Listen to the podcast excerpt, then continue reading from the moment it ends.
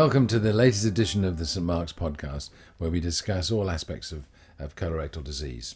My name is Peter MacDonald, I'm one of the surgeons at St. Mark's, and um, this today is going to be a very special edition with uh, our, one of our emeritus professors, Professor John Northover, back to see us, who retired from St. Mark's some few years ago now, but has maintained his interest in all things colorectal. And today we're going to talk about the history of rectal cancer surgery.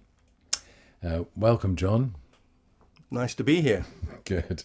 And you, you were saying earlier to me that you thought the best way to deal with this complex subject is to look at the hurdles that surgeons and doctors have overcome, and patients have overcome in that uh, in the 150 years or 200 years that this has been going on. Um, what did you mean exactly by that when you were talking about hurdles? Well, we as surgeons take a lot for granted. When we meet a patient with rectal cancer these days, although it's uh, a big deal to treat it, it's nevertheless routine and it's done all over the world. Thousands of patients are treated. And it's very easy to forget that it took hundreds of years to get to where we are today. Uh, and there's a whole series of hurdles that surgeons um, and other doctors had to get over before we get to where we are today, treating this as a routine disease.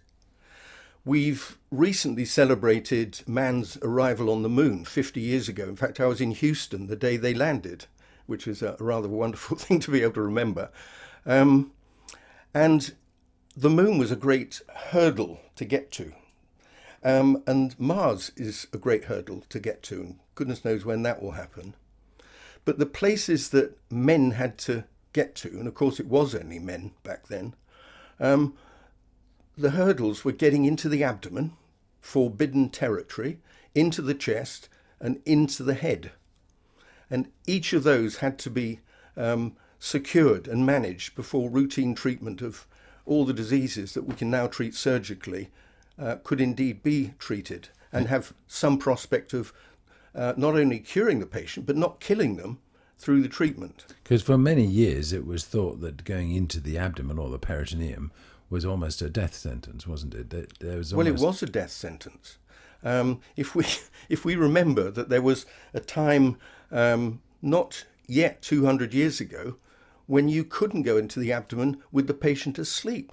And the idea of operating on a conscious patient and going into their abdomen um, is really quite uh, quite something. And yet now it is routine. But let's let's go back a step and think about diagnosis because that was I mean to us it's relatively straightforward now. We have these amazing machines which can look in, into the patient while we you know and we can go through them while we sit with them in the clinic. But you know, 200 years ago, it wasn't like that at all. First of all, they had the problem of how do they make a diagnosis uh, of a condition such as rectal cancer? Well, the first thing, of, uh, of course, was to recognise the symptoms.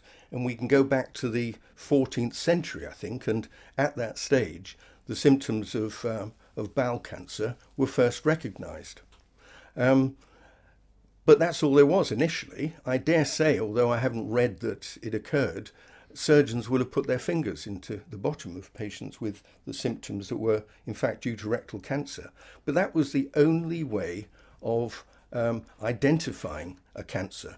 And only cancers within reach of the finger could be reached. The upper rectum wasn't. Uh, um, surgeons couldn't uh, recognize tumors there, and the colon, of course, was just impossible to diagnose. The only way that surgeons and um, other doctors would have known that somebody had a high rectal cancer or a colon cancer was to carry out a post mortem when they died of their disease. So it was only the lower rectum uh, that could be approached simply using the surgeon's finger. And a lot of these rectal cancers presented um, as obstruction, didn't they? And eventually required what became known as the lumbar colostomy, which started sort of mid 18th century, maybe lasted 100 years as the standard operation for, for this condition. Yes. Um, well, we don't think of um, rectal cancer as a tumour that obstructs these days because patients have it treated before it can obstruct. There are parts of the world I visited where patients do obstruct. Um, but uh, in, in the Western world, we don't think of it as a tumour that does that. lots of other symptoms, but not that. Um, and as you say, back in the 1700s, um, surgeons did try to alleviate obstruction of the rectum by approaching the colon from behind. They couldn't go into the abdomen in awake patients, so they made an incision in the lumbar area, the loin, and somehow magically found the sigmoid colon and brought it out as a lumbar colostomy. It must have been a messy business, and it must have been very difficult to manage afterwards, considering they have no no stoma bags and all the rest of it. Must have been a palliative thing, which mm, I'm not sure was better than the condition that they were trying to treat. Well, at least the patient wasn't going to die of obstruction if they had a stoma above the level of the tumour. So I suppose that's one thing you can say for it. So when did they first start thinking, Let, let's excise these tumours? Let's and how did they go about that? If they couldn't go into the abdomen like we would do today, how did they go about that? Well, we're going back to the um, early 1800s to think about that. Having found a tumour in the low rectum by sticking a finger in the bottom, um, initially they would remove the tumour simply by uh, cutting around the anus and going up into the pelvis um, until they were above the level of the cancer, and then simply transecting the rectum. That was the end of the operation. Right, and then having a colostomy upstream. No. Um, a lot of a lot of patients were treated simply by having uh, the lower part of the, the rectum removed. We absolutely know that is the case. Um, uh, obviously, colostomy had been developed, as we've said, in the um, in the 1700s, but um, most patients simply had uh, resection of the lower part of the rectum uh, with feces coming out through the perineum, perineal colostomy, in effect. So they'd have no control, and it would be pretty miserable. It'd be absolutely horrendous. I think I think we can imagine how dreadful it would be. Feces pouring out of a wound in your bottom, sepsis occurring uh, almost universally, one assumes. And of course, during the operations, we still know today if you're doing uh, a bottom end of an abdominoperineal excision, you can get pretty severe bleeding. The view will have been uh, impossible, particularly in the awake patient. And the recurrence rate was almost recurrence was almost inevitable. I, I think that is the case, and surgeons uh, recorded that the treatment was so fraught with danger, um, including uh, almost universal recurrence, that they said that uh, they couldn't really understand why surgeons were doing this. The president of the Royal College of Surgeons said that um, in around about 1870. And although he emphasized that he wanted surgeons to feel that they should be developing new ways of treating diseases, he reflected that surgeons and patients um, must have seen the disease as being worse than the treatment, which, as we've just said, was horrendous in terms of the complications. But then later on came an effort to really try and uh, improve this with the Kraske approach, for example, to rectal cancer, where by then colostomies uh, were being done and uh, attempt to remove these rectal tumours from behind, still only from behind, um, was being done for you know for some years. That became the standard yeah. approach. It's worth remembering that as we use the term anterior resection, there must have been something called a posterior resection, and this is what you've just alluded to. Um, surgeons trying to avoid taking out the anus and producing all the symptoms that go with that, um, looked at ways of getting into the pelvis from behind. So Kraske was one. Uh, he, he made a so-called parasacral incision. He would uh, cut up next to the edge of the sacrum um, separate the gluteal muscles from the sacrum and get into the back of uh, the pelvis, which, of course, and very conveniently, was where the rectum lived and lives. Um, and initially, I think the first case, in fact, um, the patient had um, an abscess in the pelvis um, and it was leaking out through um, a fistula and the surgeon went in to deal with this and discovered that this was a rectal cancer and not just uh, sepsis.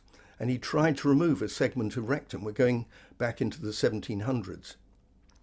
And then later it was done electively, um, opening the pelvis from behind, taking out a piece of tumour uh, sorry, a piece of rectum with the tumour in it, hopefully with a colostomy upstream, but that wasn't universal, as I said just now, um, and trying to join the ends together.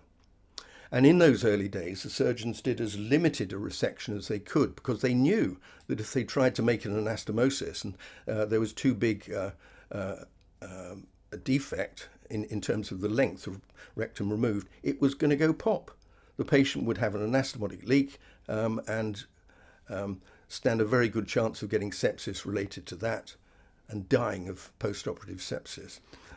And at St Mark's, Percy Lockhart Mummery, one of the surgeons at the uh, uh early in the early 20th century, uh, developed a method which he thought would become standard, but it didn't, uh, which was a modification of all that sort of work, wasn't it? Well, um, we at St Mark's tend to think of Lockhart Mummery as having developed that. In fact, he, he wasn't the first surgeon to remove the lower part of the rectum with a colostomy upstream, but he was very much an advocate of it. Um, so he would make a colostomy, he'd bring out a loop um, about 10 days before he was going to do the resection. Um, hopefully, that would all settle into place and the patient would still be alive. And then he would go in and do um, a non radical excision by cutting around the anus and then burrowing up in the pelvis in a completely non oncologically conscious way and taking it out. Um, and very interestingly, um, Ernest Miles trained at St Mark's. Um, and he saw this operation um, before uh, Percy Lockhart Mummery joined the staff in 1904. So it was happening uh, back into the 18th century, uh, sorry, the 19th century. Um, and he wasn't impressed with it and we'll talk about uh, what he did to try and overcome the deficiencies of so called perineal excision in a minute. Um, but I'm just going to mention um, that Ernest Miles tried to join the staff of St Mark's. He was interviewed in 1899, um, and a, uh, what one can only say uh, was a dilettante surgeon was appointed instead of him. And that surgeon, after about 10 years, um, was so deeply into his practice uh, amongst the rich in the West End that he left St Mark's. So there was this extraordinary opportunity, in retrospect, to have had Ernest Miles on the staff at St Mark's, and yet he ended up at, as, as a St Mark's surgeon would say, ended up at the Gordon Hospital, which was St Mark's great rival hospital, and it was there that he did all the great work that uh, we all know about today. The the other the other hurdles that we've had to overcome to get safe rectal cancer surgery um, as a standard. Uh, we talked about diagnosis and access, uh, but there are other things that come along with this which have made it possible. Yeah. Well, as I said at the outset, there's so much we take for granted today. We almost don't even think of it as hurdles, but they had to be dealt with, they had to be overcome. And we can go back uh, to a time when surgeons were able to remove rectal tumours from below um, and to make stomas. But th- this was on awake patients. and anesthesia was developed in the um, 1840s and 1850s, and it was all very hazardous. Patients died of having an anesthetic. Uh, using chloroform and ether, but nevertheless, it did mean that some patients could be put to sleep successfully um, and be woken up afterwards, a bit like going to the moon and coming back. Um, so anaesthesia was an extraordinary step forward um, and allowed surgeons to do things that they wouldn't have been able to do in patients who were awake. Yep, and then that anaesthesia took gen- general anaesthetic forms, but also uh, local anaesthetic uh, techniques were developed soon after that, and they became helpful. Epidurals, spinals, or spinals really, rather than epidurals, were was all, were also well, that, added. Yeah, that they? was some time later. But the the great step was to have a patient who was asleep. Um, and that was such an enormous step forward. Um, thinking back, it's, it's extraordinary the concept of being able to give a patient some medication and have them go to sleep and stay asleep while the surgeon did horrendous things. So that was that was a massive step forward. Right. And then a few years after that, of course, along came uh, Lister and developed antisepsis to try and prevent the infections that uh, occurred so frequently in surgery. Uh, another extraordinary step forward. Um, but one enormous step that needed to be taken in order to be able to identify positively that a cancer was in the rectum, um, rather than just using the finger, was again something we take for granted, and that was the development um, in the very early part of the 20th century of the sigmoidoscope. Um, and the name says what it is. They could get up into the sigmoid colon, which meant that the upper rectal tumours could be found and some sigmoid tumours could be found. So the surgeons knew if, if they got a patient with the right symptoms, but they couldn't identify the tumour with their finger, um, they could carry out dangerous surgery uh, in anticipation that they might be able to cure the patient. I mean, imagine how dreadful uh, it must have been, and it will have occurred, that you've got a patient with symptoms, you can't identify that the tumour is there, you carry out a dangerous operation, and there ain't a cancer there. Yeah. So the sigmoidoscopy was first developed in about 1903. Three, yes. That that was when uh, Lockhart Mummery, who wasn't even a consultant at St Mark's at that stage, described the uh, rigid sigmoidoscope, and um, we we've got etchings of uh, of the scope, which looks exactly like the one that so many of us have used um, since. Um, and the way it was lit was a long, um, thin metal probe with a tiny bulb at the end, and this had to be put in through the proximal end of the scope, reaching all the way up to the uh, far end where uh, you were trying to see pathology. Um, these days, of course, the light is at the proximal end and is strong enough um, to illuminate the lumen of the rectum. But back then, it was very difficult. So major development there, and then we have other major developments such as transfusion and uh, antibiotics, which followed antiseptics, which uh, which helped uh, as well to overcome some of these great difficulties of sepsis, which follows these operations. Yeah, um, perhaps one other thing worth mentioning uh, in chronological terms is the development of radiology. Um, now, initially, X-rays were very crude. You could see bones, but you couldn't see soft tissues, and you certainly couldn't see the bowel. Um, but uh, some bright spark decided that if you put a fluid into the rectum uh, that was uh, radio opaque, that you'd be able to see uh, pathology within the bowel. Um, and that began in the 1930s, and it meant that tumours in the upper rectum, which could also, of course, be seen with a sigmoidoscope, uh, but also, and importantly, tumours in the colon could be seen all the way around to the um, to the cecum, um, and that was the beginning of trying to treat colon cancer as well as rectal cancer. But you you mentioned, of course, um, transfusion and antibiotics. Well, initially transfusion uh, was was just simple fluids, crystalloids, um, and that was occurring way back into the 20th century, um, and helped to deal with so-called surgical shock. Just having a patient asleep for a long time was enough to cause surgical shock. They didn't have to be bleeding. Um, and transfusion of simple fluids uh, helped to deal with that. And then, round about 1940, blood transfusion, which had been tried, um, but again had killed people because of uh, all the problems we can we can think of.